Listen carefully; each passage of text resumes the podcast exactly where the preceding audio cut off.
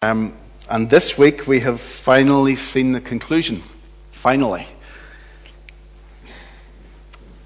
The politicians have used millions of words, literally millions of words, as they communicated to the electorate and tried to persuade us how we should cast our votes in the election.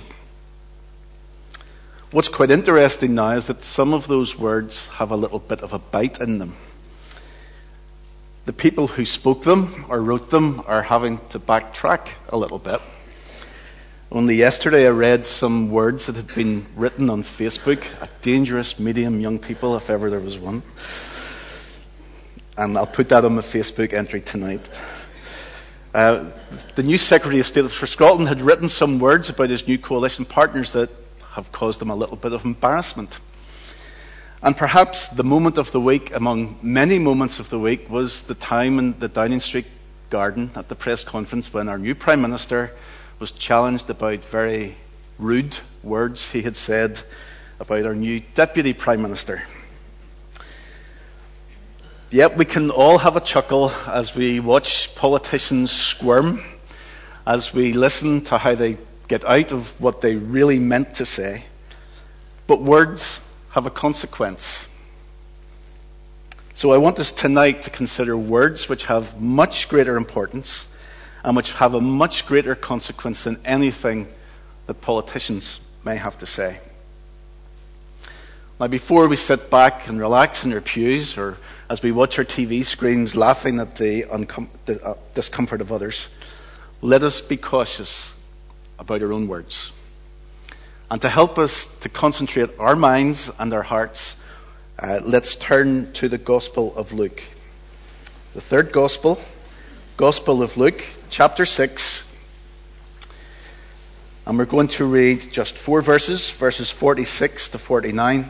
And if you need the page number for the Pew Bible, it is one zero three five.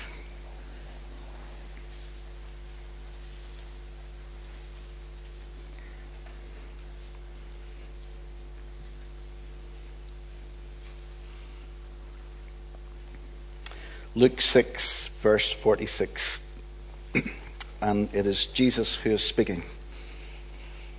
Why do you call me Lord, Lord, and do not do what I say? I will show you what he is like who comes to me and hears my words and puts them into practice. He is like a man building a house who dug down deep and laid the foundation on rock. When a flood came, the torrent struck that house that could not shake it, because it was well built. But the one who hears my words and does not put them into practice is like a man who built a house on the ground without a foundation. The moment the torrent struck that house, it collapsed and its destruction was complete. Amen. It's God's word. The verses that we've just read tonight are extremely familiar to anyone who has even a cursory knowledge of the New Testament. I suspect if you'd asked most of the children who attended our youngest Sunday school class this morning, the three four-year-olds, did they know about this story, most of them would have answered in the affirmative. Very well-known story, but yet there's a danger that familiarity can breed much contempt, especially when it comes to the words of Jesus.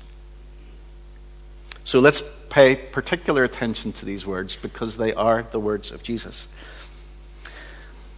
Let's have a little bit of background. We've only read four verses out of a whole gospel, so where does it fit into the, the gospel? Well, if you go back earlier in chapter six, if you look at verse seventeen, we really have the start of what is a, a sermon that was delivered by Jesus. So the words that we've looked at are right at the end of a relatively long sermon. But if we go back to verse seventeen, we can actually have a little bit of an idea who was there that day. Who were the people that were listening to these words? And there were four groups of people that we can identify.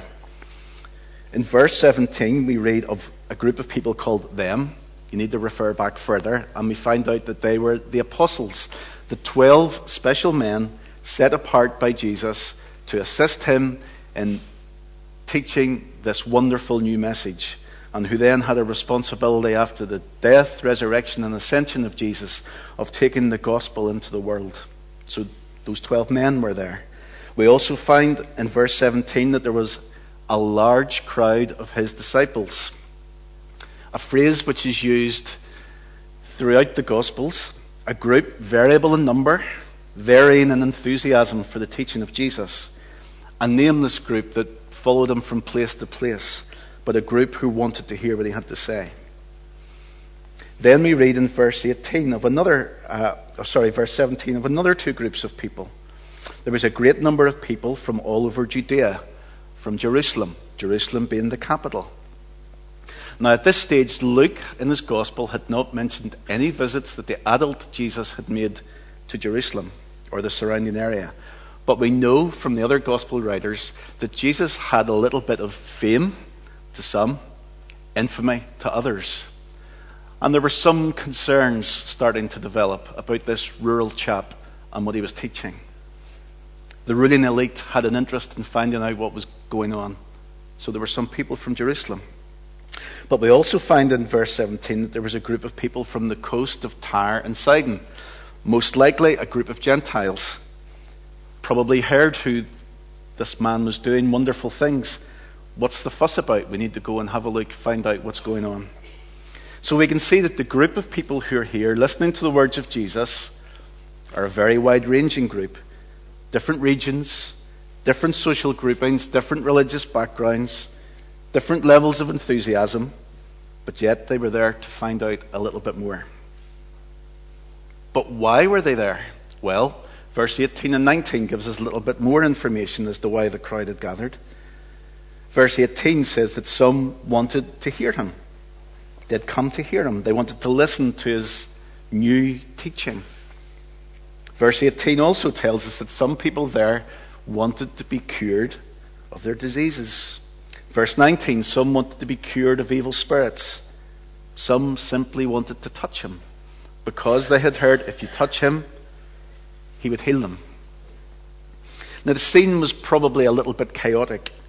I suspect the Jews would not really have wanted to sit beside the Gentiles. The Gentiles wouldn't have wanted to sit beside the Jews. The Jewish men wouldn't have wanted to sit with the Jewish women. The women probably wanted to be at the front. And battling to get in front of them were the people who wanted healed. But no matter where they were from, no matter their background, they were there to hear Jesus preach what is now known as the Sermon on the Plain. That's the context, that's the overall picture that we're looking at, this disparate group of people coming together to hear Jesus teach. Well, the words that we read earlier were the words that Jesus spoke right at the end of his sermon. And Jesus hit them with a bit of a bombshell. There was no simple conclusion. There was no feel-good message for all the people who had turned up. There was no particular encouragement for those who were finding life a bit tough, but rather Jesus hit his audience with a very direct question and a short story to back it up. So what was the question that Jesus asked? Verse forty-six, we've already read it. Let's read it again. Why do you call me Lord, Lord, and do not do what I say?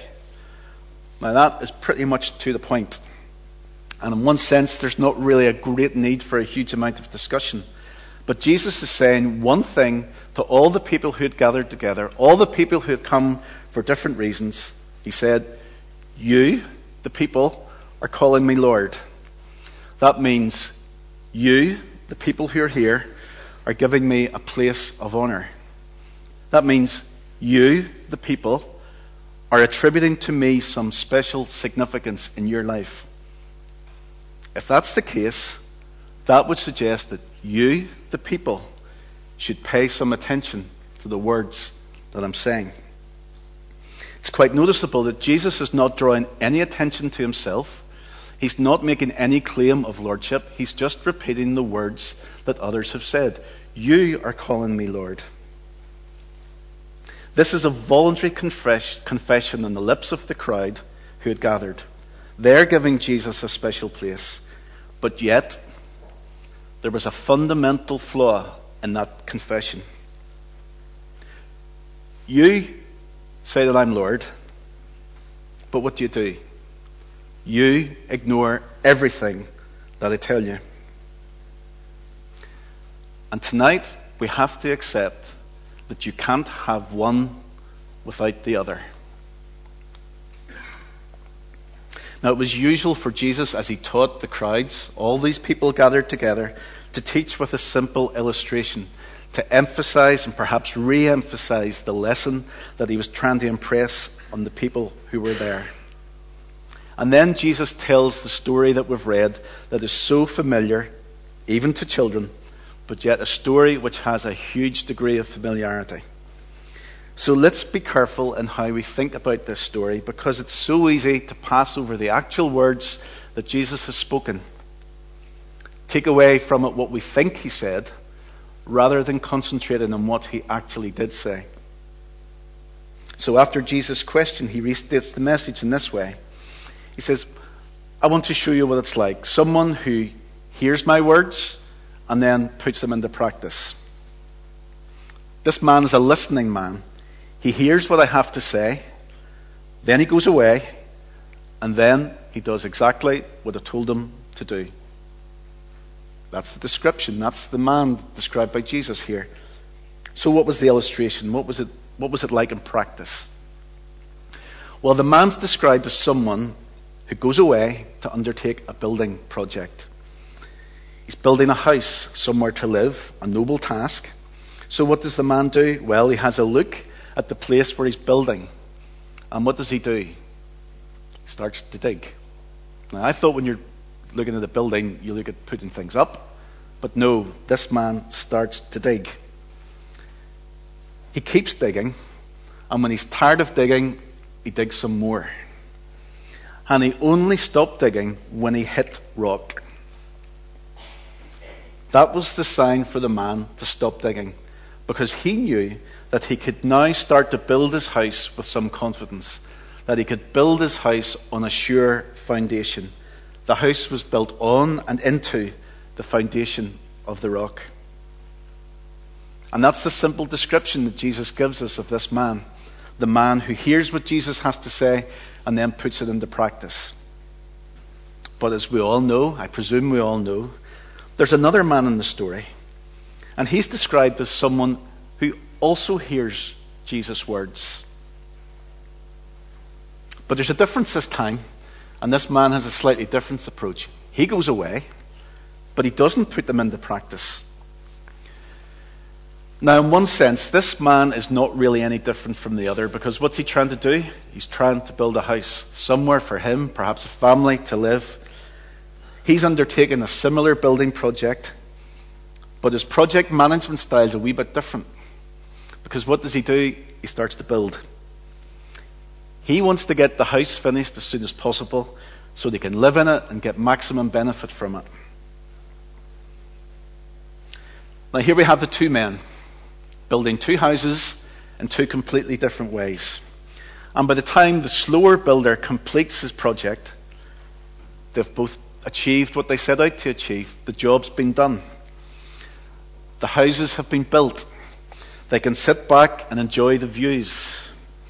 They can invite their friends round for dinner.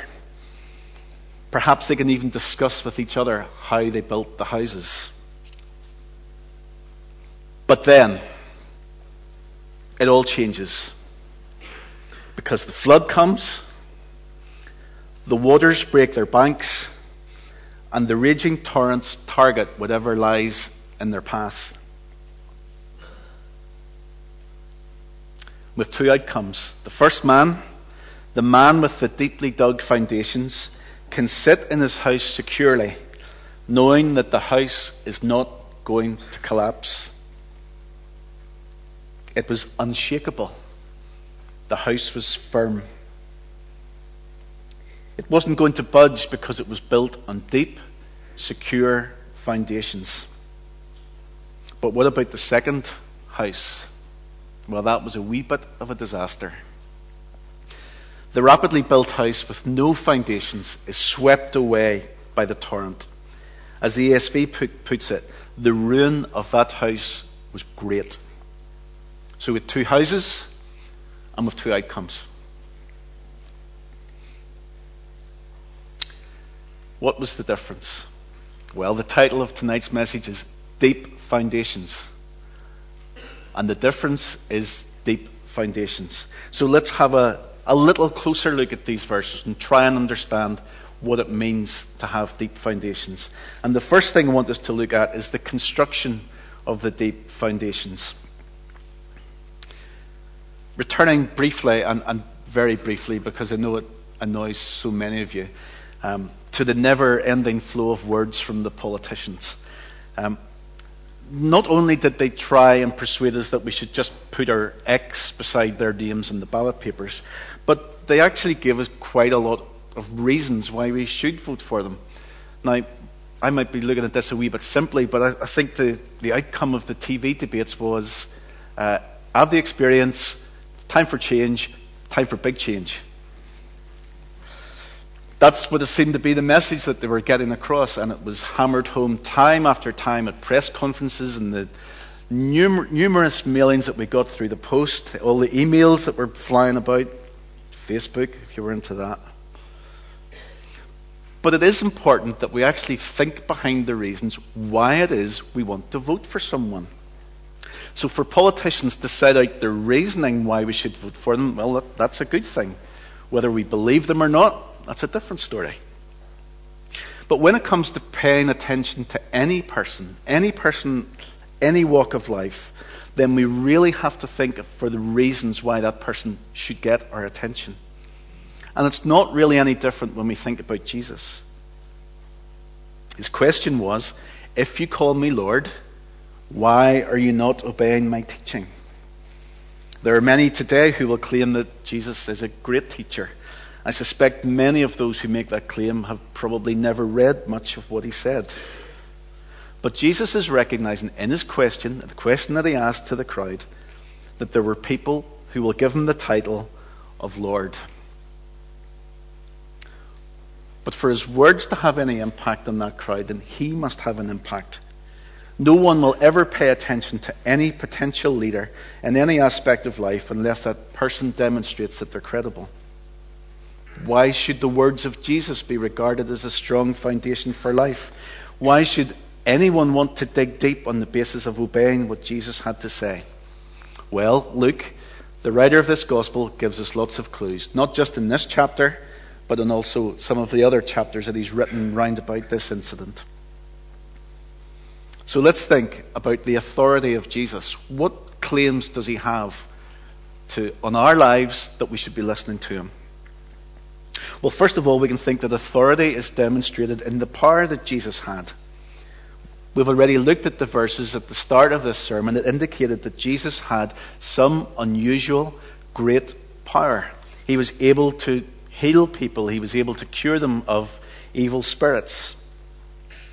People recognized that if they touched him, they would be healed. But this was not an isolated incident recorded by Luke. He, he refers to other situations where people have made comment about the power that Jesus had. In Luke four thirty-six, it says, with authority and power, he gives orders to evil spirits, and they come out. Jesus was able to demonstrate his power over evil spirits by dismissing them from a man without any injury. Jesus had authority over the spiritual world. In Luke five and nine, we read, Peter and his companions were astonished at the catch of fish they'd taken. Peter and his companions, experienced local fishermen, knew how to catch fish. They hadn't caught anything all night. Jesus said, cast your nets out again. And what did they get? So many fish they couldn't bring them in. With one command, Jesus was able to express his power over the natural world. Luke five and twenty-six, everyone was amazed and gave praise to God. Why was that? Because they'd just seen Jesus cure a paralyzed man with the words, take up your mat and go home. This was no ordinary man. He had power. But we also see that Jesus' authority was demonstrated in his teaching. Luke has already recorded for us some responses that people made when they'd heard Jesus speak. In Luke two forty-seven we read, "Everyone who heard him was astonished at his understanding and his answers." This is the twelve-year-old Jesus, twelve-year-old Jesus, debating with the religious leaders of the nation in the temple area. What did they find? People were astonished at what he was saying. In Luke four twenty-two we read, "They were amazed at the gracious words that came from his lips." This was people from his hometown. They responded differently a few moments later when they wanted to try and kill him, but they initially they were amazed. There was something in his teaching that was different. There was something in his teaching that had authority. And even his enemies recognized that authority. But there's more. We also see that there's authority demonstrated in the person of Jesus. We've already seen Luke forty-six, and it's thirty-six, and um, people recognized that it was Jesus' authority alongside his power that caused the evil spirits to come out of the man. This man was different.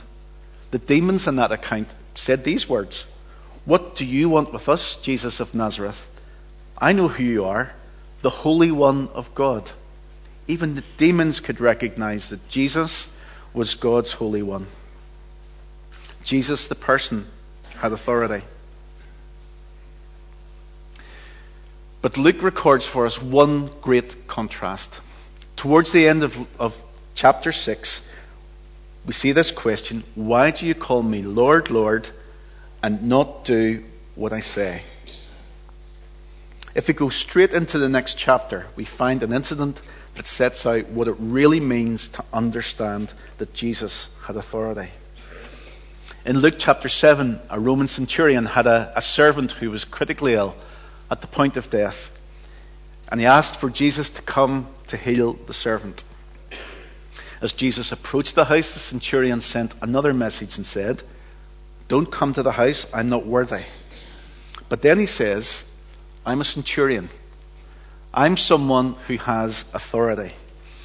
If I want one of my underlings to go and carry out something, I just say, "Go and do it. It'll be done." My authority says, as soon as I give the command, the command is carried out. The centurion says that he's unworthy to have Jesus in his house, but all he is asking is that Jesus gives the command to heal his servant. Perhaps the centurion's attitude could be summarized by one sentence. It says, "I have authority over military and political affairs, but you, Jesus, have a command over so much more. You have the authority. Give the command, and my servant will be healed." Let's think about that contrast. In chapter six, Jesus is asking the crowd, "Where's your obedience? You're calling me Lord, but you don't do the things that I do." And here in chapter seven, immediately afterwards, we've got this Roman centurion saying, "I have authority. I know what it means to issue orders. I know what it means for people to do what they're told." And he asks Jesus to heal. Jesus commends the centurion for having that degree of faith that is absent from so many who are in Israel. And he heals the servant from a distance. Doesn't even need to see him. And again, Jesus demonstrates his authority. So we can see from this chapter that, Je- and, and from other aspects of Luke's writings, that Jesus was a man who had authority. But alongside that, we have to think about the words of Jesus. Not only the authority of Jesus, but the words of Jesus. Let's think again about the illustration that he gives us. "If you hear my words, go away and obey them, then you're like a man who, when building a house, takes time to construct deep foundations. You dig as deep as you need to get in order that you have the solid ground on which you can build your house. If you don't have the solid ground, if you don't hit the rock, you have to keep on digging." Now, there are two very simple implications of what Jesus has to say. First of all, we must hear the words. We must hear the words. Or in our case, we must read the words. It's wonderful that we have been given so much more than one sermon from Luke chapter six. We have been given a full and complete revelation from God as to what his expectations of us are. But how do we know what those expectations are until we actually open the pages and start to read? We don't know what they are until we start to listen. Ignorance is not really an excuse. How can we call him Lord, Lord, if we don't know what his words are? Never mind, obey them. Which is the second aspect. We must obey them. Not only do we hear them, we must obey.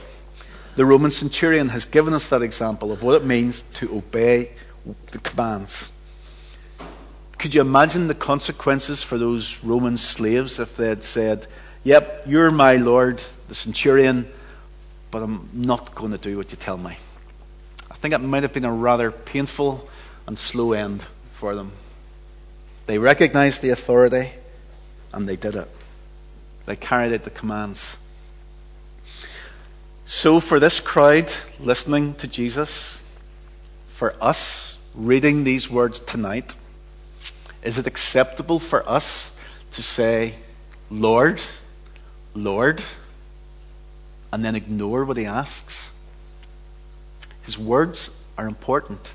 We have to obey them. As I've mentioned, this little subsection comes right at the end of a sermon. And Jesus is referring to words that he's already preached during that sermon. Now, we don't have time to look at any of these words in great detail. There are at least four other sermons, and it would be a long night. So we can't look at them in detail, but let's very briefly just look at a number of things with no comment.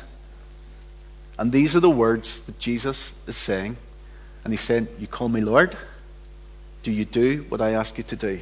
Verse twenty-seven, "Love your enemies. Do good to those who hate you." Verse thirty-one, "Do to others as you would have them do to you." Verse thirty-five, "Love your enemies." Verse thirty-six, "Be merciful, just as your Father is merciful." Verse thirty-seven, "Do not judge, do not condemn, forgive." Verse thirty-eight, "Give." So, let me ask you a question. What's your score on your report card? How's your obedience factor? Why do you call him Lord, Lord, and do not do what he says?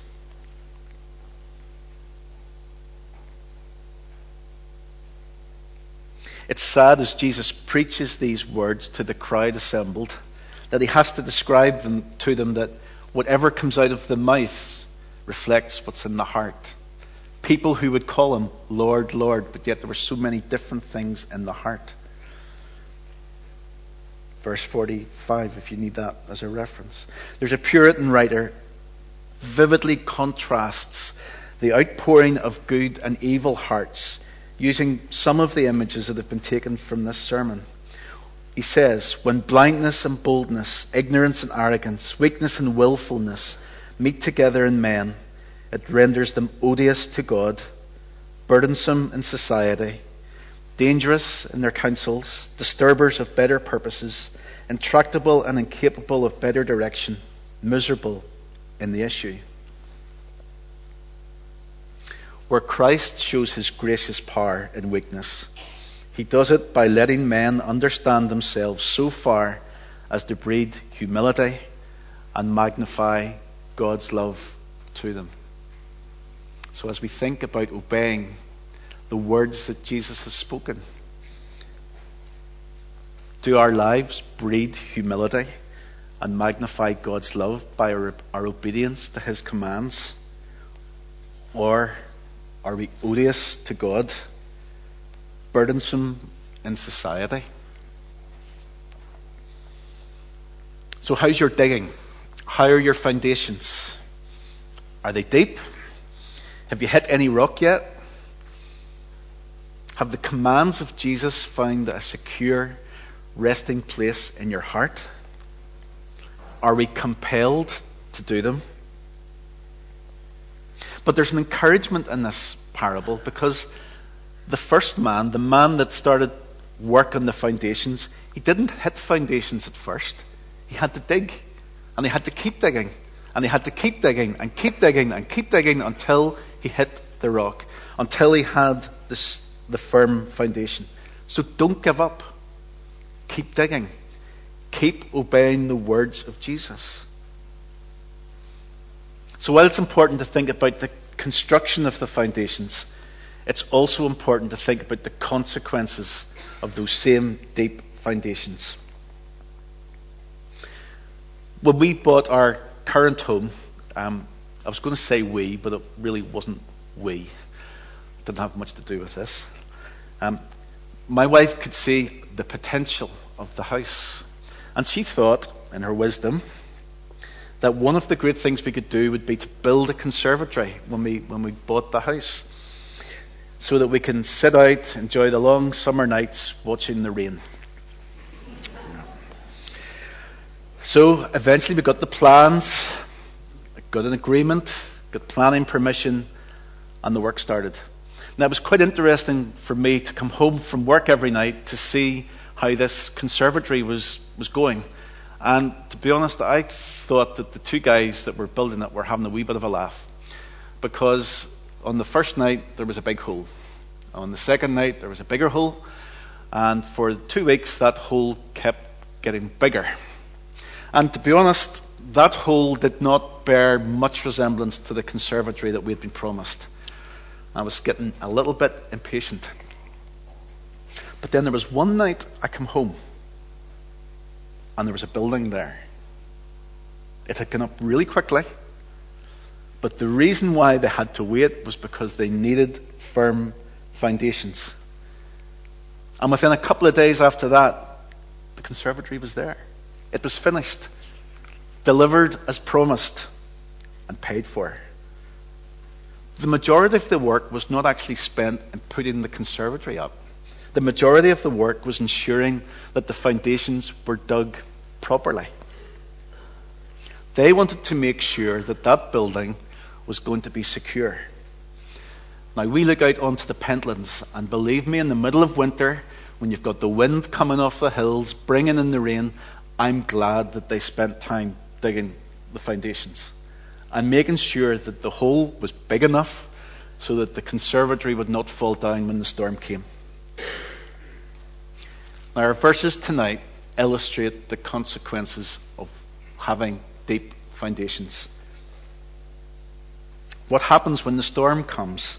The waters rise, the flood comes, the river banks break, homes are under attack from the rising water. But the man who built his house on the firm foundations can rest secure. His property's safe. It's not going anywhere. It can withstand that rising water. The torrent is not going to shake it. But what a sad contrast for the other man. The torrent struck the house, and the lack of building quality resulted in a disaster. The house collapses, and the destruction is complete. We've all seen pictures of this on television. Was it Madeira that had the most recent floods, as we watched cars being stripped, swept down streets into the sea, as we watched people hanging on for grim life, fear in their faces because of the torrent that was raging about them? The floods bring catastrophe. So what do we end up with? We end up with one house standing firm, solid foundations, immovable. We end up with another house swept away in pieces, a disaster. So what does the storm represent? Well, I think there are two aspects that we need to consider. First of all, storms do represent the trials of life. The verse says, when a flood came, which suggests that there was an, an inevitability, that there was going to be a storm, there was going to be a flood. that the houses were going to be in danger. And for all of us, no matter what stage in life we are, there is an inevitability that there will be storms. For some of you young people sitting up at the back tonight, without a care in the world, you're sitting exams, the storm may be around the corner. Some of you students looking for life after graduation, economic circumstances may say that the job you've craved for so long doesn't exist. All of us have hopes and plans for the future, but those dreams can be shattered in an instant. Some of you older folks, perhaps some of you not that old, recognize that the mind and the body are becoming a little bit frail. Life in the future is going to be tough physically. Some of you might be having financial uncertainty, career hopes and dreams shattered, and some of you just might be finding life tough. Everything that you have to face is difficulty.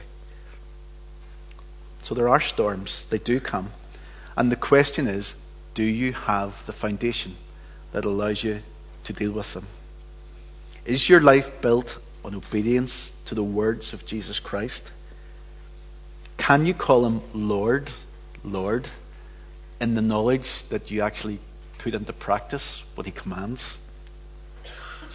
Or is your house in ruins? It's fallen apart. The storm's hit, you've no foundation. You just decided to build a house with no digging. Do you pay lip service to Jesus Christ? You can sing the songs. We can all sing the songs, Lord, Lord. But yet obedience is some far-off thought that never captures our attention. Are the words that Jesus spoke in this sermon absent from your life? Sometimes there's a terrible despair for people when storms hit. They can blame others. They can blame circumstances. They can blame God. People can fall apart so easily. But tonight, I don't want to offer criticism. I want to offer you some hope. And the hope is, start digging. There's no special three-point plan for success. Start digging.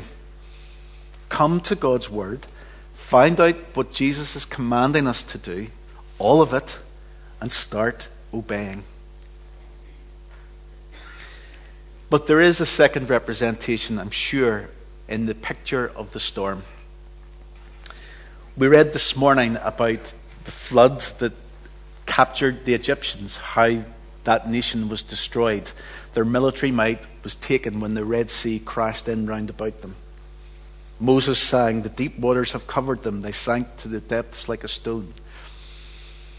David read earlier for us from Ezekiel some pretty harsh words about the false prophets, who were effectively washed away with their flimsy building. Think about Noah. The flood brought judgment on the whole earth.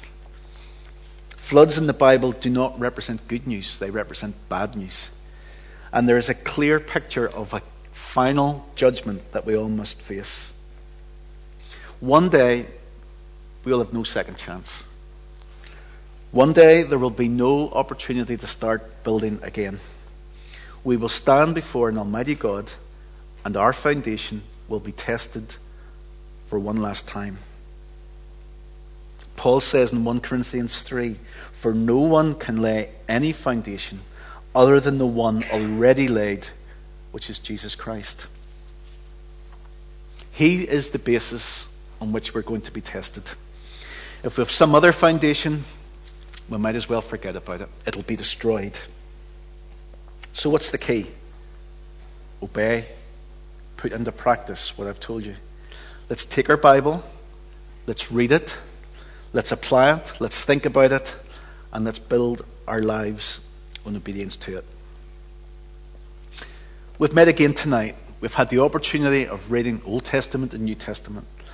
We have been able to read the words of Jesus Christ. Can I encourage you to go home, read the sermon? No more than ten minutes reading. Go home and read it. Think about his words.